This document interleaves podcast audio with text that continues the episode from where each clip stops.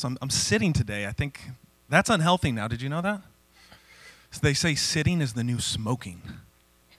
That seems kind of extreme, doesn't it? Like when I was younger, um, it, smoking was, was, was, when I was younger, more people smoked. Um, and, uh, but, but we knew it was naughty, right?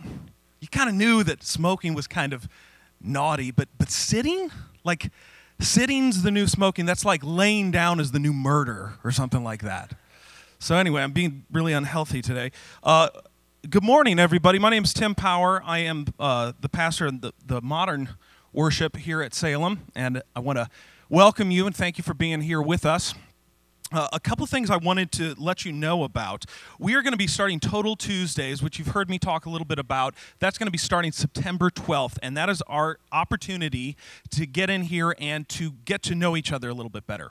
So we we all we have several classes. I'm going to be doing a small group um, that's going to start at five thirty. That is going to be uh, studying. Our, our first uh, book study is going to be called Forgotten God, which is a book about the Holy Spirit, and it's going to be really really fun. Uh, there's going to be nursery care for that. There's also child care and uh, children's classes starting at six thirty, and uh, there's a meal available. There's youth group available that's going to be starting at six thirty, and then we, we end the night with a prayer meeting, which is a great opportunity for us to get together and just pray, just seek the Lord. So I want to invite you, and really, if you can, try to make time to be there. It's going to be a great opportunity. In any of the classes, they're all going to be great, but this is really how we get to know each other better. This is how we get to grow with one another. Um, so I wanted I wanted to put that on your radar. Now, we are starting a new sermon series right now called Building Bridges. Now, did you know that as Christians, as followers of Jesus, it is our duty to build bridges? Look at the person next to you and say, you're a, build, a bridge builder. Does that mean you have to become a civil engineer if you're something else right now? No, it doesn't, but we are called to be builders of bridges. Now, that is countercultural, because right now, did you know that we are in a time in our country where people are not interested in building many bridges? We are more interested in building walls than bridges. We're more interested in tearing things down than building things up. So the message of Jesus, which tells us that we are to build bridges, is a countercultural message, especially in this day and age. Now, um, I'm going to give you some some scripture to, to prove that we are people that are called to build bridges. Uh, Psalm thirty-four, verse thirteen says this, "Depart from evil and do good. Seek peace and pursue it." Now, I want to hone in on that word peace. Do you know what the Hebrew word for peace is? It's shalom. Did you know that your church name is actually based upon that word? Salem is based upon this word shalom. And you've maybe maybe you have heard somebody say shalom to you, peace to you. I want to explain, though, that the word shalom doesn't just mean peace. Uh, is if you were were to ask a, a, a rabbi what shalom means, you would you would find that they they have a very different understanding of peace. It doesn't just mean an absence of violence. That's kind of what we tend to think peace means, right? We're just not punching each other in the face. But the the actual word shalom is much deeper than that.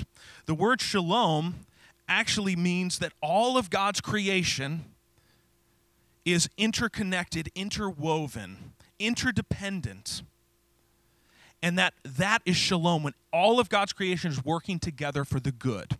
Now, I brought this. This is kind of my uh, Linus blanket. Um, this is a prayer shawl. When I was going through training Uh, to, to become a, a licensed pastor in the United Methodist Church, um, I was given this by my mentor, uh, Reverend Linda Pagel, and she gave this to me. Someone in her church actually made this. Now, this is a fabric, and this is woven together. Now, if I were just to take a, a bunch of loose uh, pieces of cl- uh, uh, pieces of yarn and throw them up here, would that be a fabric? It's, it's not rhetorical. You can answer. No, it wouldn't.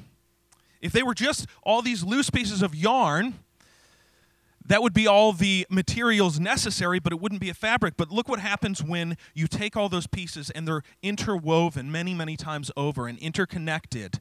Now, a couple things happen when that when you do that. For one, you get this, which is much stronger because they're interwoven and interconnected. You get something that is warmer, and you get something that's much more beautiful. And this is a picture of shalom, okay? Shalom is when everything is interwoven and connected. So we, as the people of God, are called to bring shalom to our world. You are called to bring shalom into your workplace. You're called to bring shalom into your family, into your home, into your marriage, into every place where you come into contact with people. You are called to bring peace. And that's not just a lack of violence. It's something much more deep, more beautiful than that. Now, today we're going to be talking about building bridges in our everyday. And I want to read this from Romans chapter twelve. And this is the Message version. So this is a, uh, a, a paraphrased version in more of a modern language, but this is great. This is Romans chapter twelve, verses one and two. So here's what I want you to do, God helping you. Take your everyday, ordinary life, your sleeping, eating, going to work, and walking around life, and place it before God as an offering. Embracing what God does for you is the best thing you can do for Him. Don't become so well adjusted to your culture that you fit into, in, that you fit into it without even thinking. Instead, fix your attention on God. You'll be changed from the inside out. Readily recognize what He wants from you and quickly respond to it. Unlike the culture around you, always dragging you down to its level of immaturity, God brings the best out of you. Develop well infor- uh, develops well-formed maturity in you. So God has called us, right, to build bridges in our everyday, in our home, in your work, in the park. Did you know you can build bridges at the Cardinals game? That you can build bridges at the grocery store? That you can build bridges at the D M V? I'll bet some people are surprised at that. They say there's no God at the D M V. Let me frame this another way. Building bridges means connecting others with you. Yes, that's true. But even more importantly than connecting others with you, it means connecting others with God through Jesus Christ. That means sharing your faith with people. Now, there is a church word for this which is really scary to people, and it's called evangelism. Have you heard that word? Scary, right? I've got a little evangelist in my in my household. My son Max, he's ten now. When he was in kindergarten, it was the first time that he shared the gospel with somebody, and boy, he did it in a bombastic way. Um, He came off the bus one day, and he had a friend on the bus that he sat next to named Kevin. And he came home one day very happy. He said, "I shared the gospel with Kevin." I said, "Oh, wow, that's really great." I said, well, well, tell me about it. What happened? He said, "I told him that if he believed in Jesus, that he can go to heaven for all of eternity." And I said, that's that's awesome. And then he said, but then he, he said, yeah, that's, that's what I told him. And then I said, "Well, what else did you say? Did he have any questions or anything?" Yeah, he said he said that he was excited about it, but that his parents, they don't know about Jesus, so where are they going? And then he said, I said, well, well what did you tell him? He said, "I told him they're going to hell." And I said, "Well, how did he respond to that?" He said, "Oh, he started crying." And I said, "Well, what did you say then?" And then he said, "I just told him, remember what I said." I love I love raising little Pharisees. Some people don't don't like this idea of evangelism because here's the thing. They don't like the idea of sharing their faith with people because they don't think that they can do it in a, in a, in a real great and appropriate way. They think that I I, I can't really share my faith. I, I don't know how that's done. I don't really know how to do that. I don't know how to preach. Well, here's the thing. You're preaching every single day. Everybody in this room is a preacher. I want you to say that to your neighbor, just like you said you're a bridge builder. Say, "You're a preacher." You might not know it, but you're preaching every single day. You are preaching a gospel message. But sometimes all of us are preaching a gospel message that is not the gospel of Jesus Christ. Some of us are preaching a gospel of self-ambition. Some of us are preaching a gospel of putting other people down. Some of us are preaching a gospel of me first, you second. So we are all preaching a gospel. So here's the question that I want us to think about today. I want us to think about this. What message is my living giving? What message is my living giving? So uh, a guy much smarter than me, Saint Francis of Assisi, said this one time. Preach the gospel at all times, and when necessary, use words. So so what is, how, how you're living your life? Did you know that that preaches a gospel, maybe even more so than the words that you use? What message is my living giving? Now, I want to also note the fact that he doesn't say, preach the gospel, but don't use words. Sometimes words are necessary.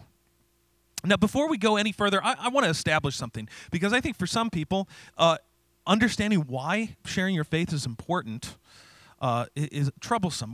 Why is that important for me to share the fact that I believe in God, that I believe in Jesus, that I believe that I'm saved through a faith in God? Well, I think it's important that we understand the why. The why is this, is that eternity is real. Eternity is real. You are going to spend eternity somewhere. We are all going to spend eternity either with God or not with God. Daniel twelve two says this, many of those who sleep in the dusty land, he's talking about death, he's talking about many of those who are dead, will wake up, some to eternal life, others to shame and eternal disgrace. Now, what is the separator? What, what, what's the thing that separates people who are going to spend their time in eternal life with God or without God? Well, John three sixteen, we all probably know this scripture. It's one that a lot of us learn when we're children.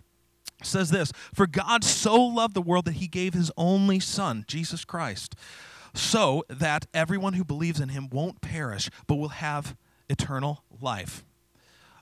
Um, I had lunch with a friend recently. Uh, I hadn't seen him since high school. That was a long time ago for me. Um, so I haven't seen him actually. He he didn't even go all the way through high school with me, and uh, I connected. He he had lived uh, all over the world, um, and and came back to Saint Louis, and um, he's working uh, in Saint Louis now as a as a researcher for for uh, for uh, Barnes Hospital, um, and uh, we we went to lunch, and he he he he was asking me what I'm up to, and I told him that I'm, I'm a pastor now. And he said, well, what kind of church is it? He he is. We went to a Christian school, but uh, he's kind of, he feels that he's outgrown Christianity. And he said, so, well, what kind of church is it? And I said, uh, it's United Methodist. And he said, oh, good. And I said, well, what do you mean by that? And he said, well, I know that United Methodists, they're, they're kind of more intellectual. And they don't believe in some of the, you know, more loony parts of Christianity. I said, well, what, what kind of things don't we believe? And he goes, well, you probably don't believe in the devil or hell or uh, virgin birth. And I, I was like, well, actually, I do believe in the virgin birth, and I do believe in the devil, and I do believe in hell. Now, I think what becomes a little bit difficult for some of us is that we have preconceptions about what these things look like or actually are, and, and so we, we, we have cartoony ideas about heaven and hell. And actually, uh, a lot of us, if you're like me, maybe your idea of hell, you got it from the Far Side cartoons. And actually, I brought my two favorite hell Far Side cartoons. This is a good one. Oh man, the coffee's cold. They thought of everything. And welcome to heaven. Here's your harp. Welcome to hell. Here's your accordion. I am sorry if we have some accordion players here. Watch this be the one Sunday where the Accordion Guild of... of the world comes to Salem for church on Sunday morning. So if, if this is your concept of what hell looks like, then then you might think that that's uh, stretches what you could believe in because it's a cartoon. It just seems so unbelievable. But he, what we understand about hell and heaven from the Bible is really just this. We, we get imagery, but imagery is just trying to explain what is really unexplainable. What what heaven and hell really are is heaven is this, is you are spending eternity with God, in communion with God. Hell would be this. Hell would be a divorce from that. You spend eternity apart from God. And I can't tell you what that looks like, and, and I'm not going to try. I can just tell you this, is that I know from my own life, is that I only have hope because I know God. And I only have joy because I know God. And to be apart from that would be hell to me. And so um, C S Lewis calls hell the great divorce, because a divorce is a separation. And so in his mind, hell is not necessarily this place with, with fire and, and devils with pitchforks poking at you. It's an absence of God in your life. That's what hell is. Now, he says this about hell, and this is profound. He said, there are only two kinds of people in the end, those who say to God, thy will be done, and those to whom God says, in the end, thy will be done. All that are in hell choose it. Without that self-choice, there could be no hell. No soul that seriously and constantly desires joy will ever miss it. Those who seek find. Those who knock, it is opened. So what he's saying is that hell is something we choose. It's, it's that we choose to be apart from God. He, he has another great line where he says that hell is a prison with the doors locked from the inside. Now, the problem is, I think that a lot of Christians, even if they do believe in hell, we don't act like it. Even if we do believe in an eternity apart from God, separated from God, we don't treat it like that, and we certainly don't share our faith like it matters to other people. A lot of us, uh, uh, there, there was a great episode of Seinfeld, and I'm going to share a clip because I, I think this is hilarious, where uh, if, if you remember Seinfeld, I know this really dates me, um, Elaine uh, had, had a boyfriend, and he she found out through someone else that he's a Christian. And she's not a Christian. She doesn't believe in any of it, but but she she's uh, kind of insulted that if he's a Christian, he didn't share that with her. Uh, and if he really thinks she's going to hell, why, why didn't he talk to her about it? And so um, I, I want to share this clip real quick. So where do you want to eat? Feels like an Arby's night. Arby's, beef and cheese and... Do you believe in God? Yes. Oh, so you're pretty religious. I try. So is it a problem that I'm not really religious? Not for me. Why not? I'm not the one going to hell.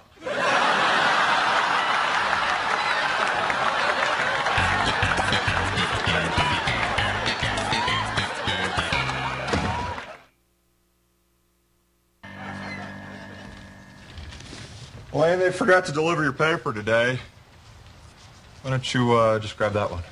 But that belongs to Mister Potato Guy. That's his. Come on, I get it. Well, if you want it, you get it. Sorry, thou shalt not steal. Oh, but it's okay for me.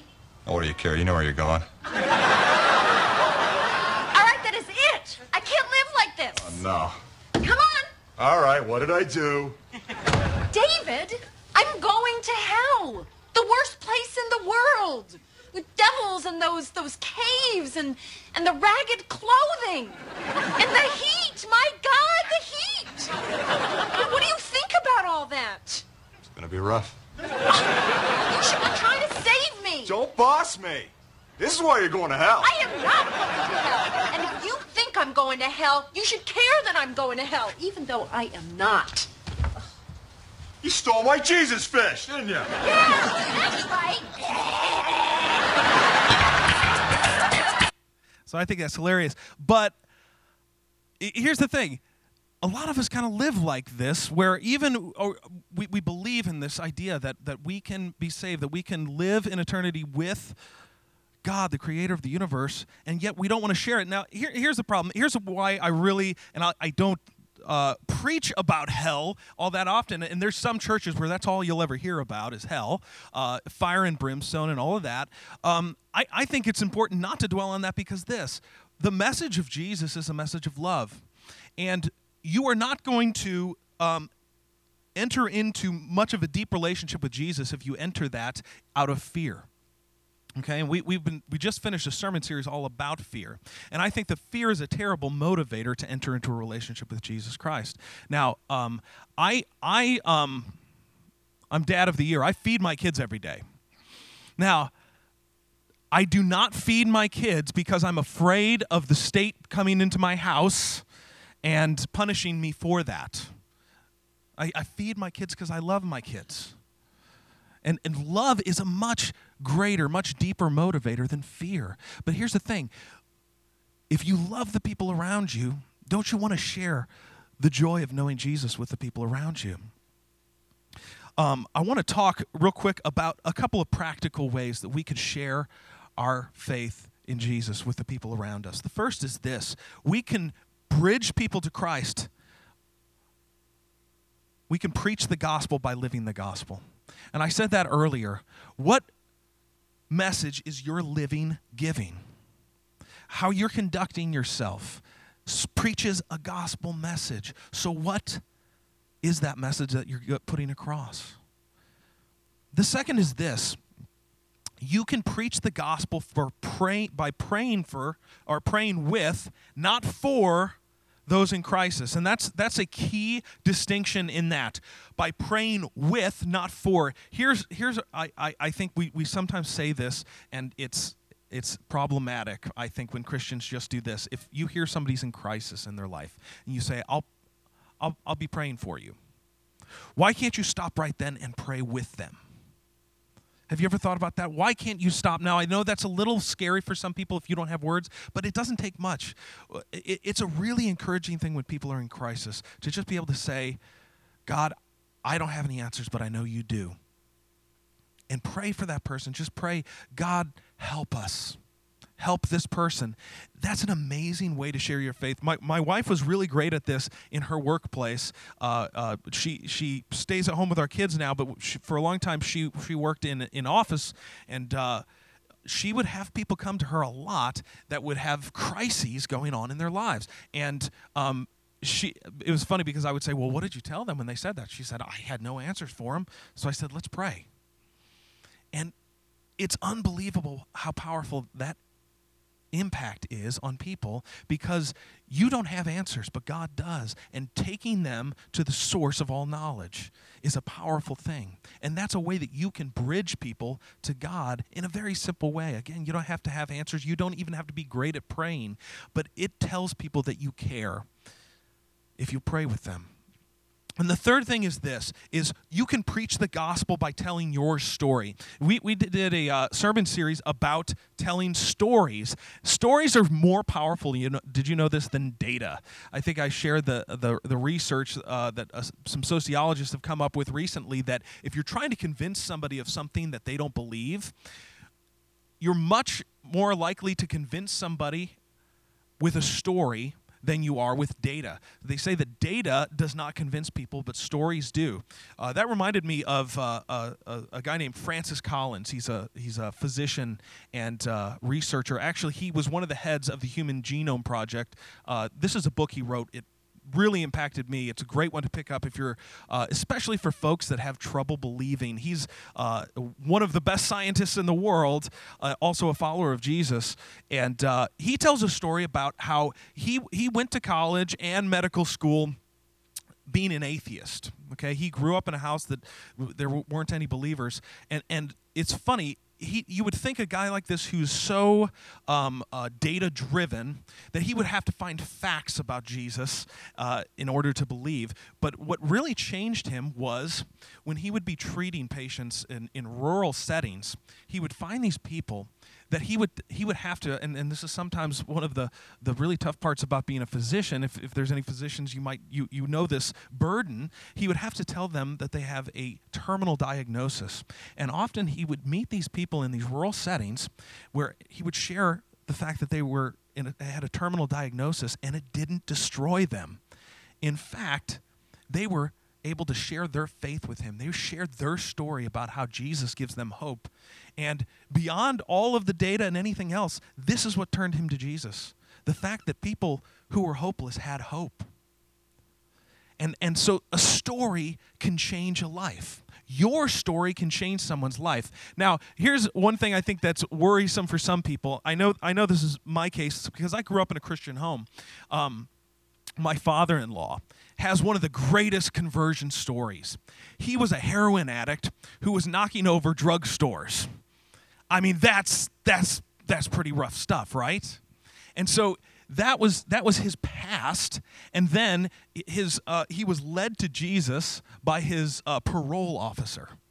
Now that's a story that can change some lives, right? And so I've I've sometimes felt like, well, I don't have a story like that, and and maybe some people are in this room and they, they feel like, well, I, I mean, I, I believe in Jesus and I feel, feel like Jesus has changed my life, but I don't have a story like that. I wasn't knocking over liquor stores and then met Jesus.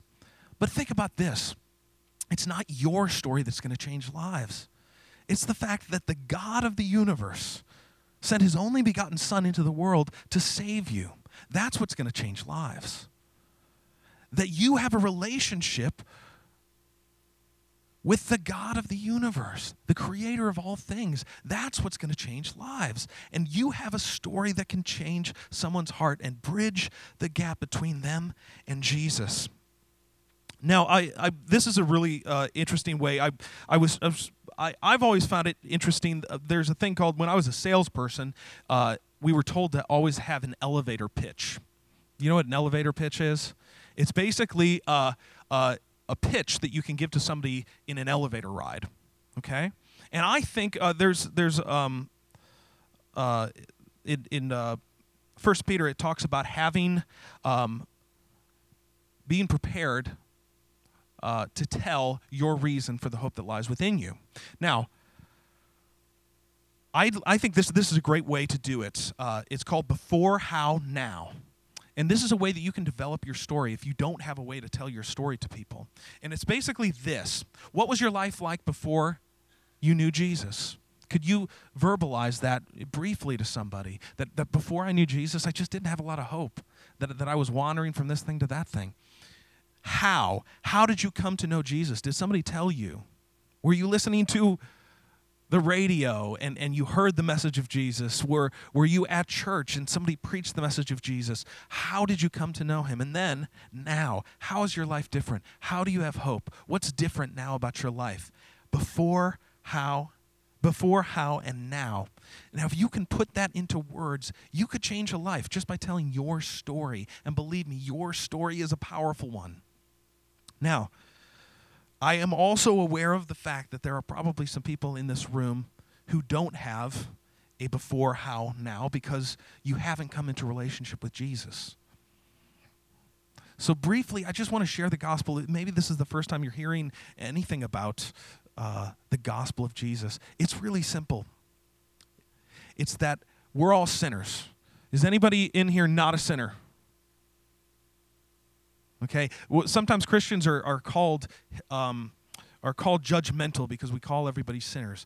Well, we we really believe that we are all sinners. The, the Bible says that all have sinned and fallen short of the glory of, of the glory of God. Now that means that everybody has sinned at some point in your in their lives. That's not being judgmental. It's just stating a fact. We've all fallen short of of the mark, but we all have a Savior in Jesus Christ.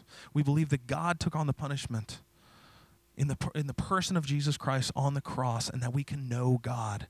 And you can know God this morning if you haven't yet. In fact, we're going to be taking communion, and that this tells the story of what Jesus did. He broke his body for us so that the punishment that we deserve just because we're sinners fell on Jesus instead of us. It's not judgment. It's grace. That's what it means to be a follower of Jesus, is that we have grace. And because of that, we live our lives in a way that bridges the gap between people.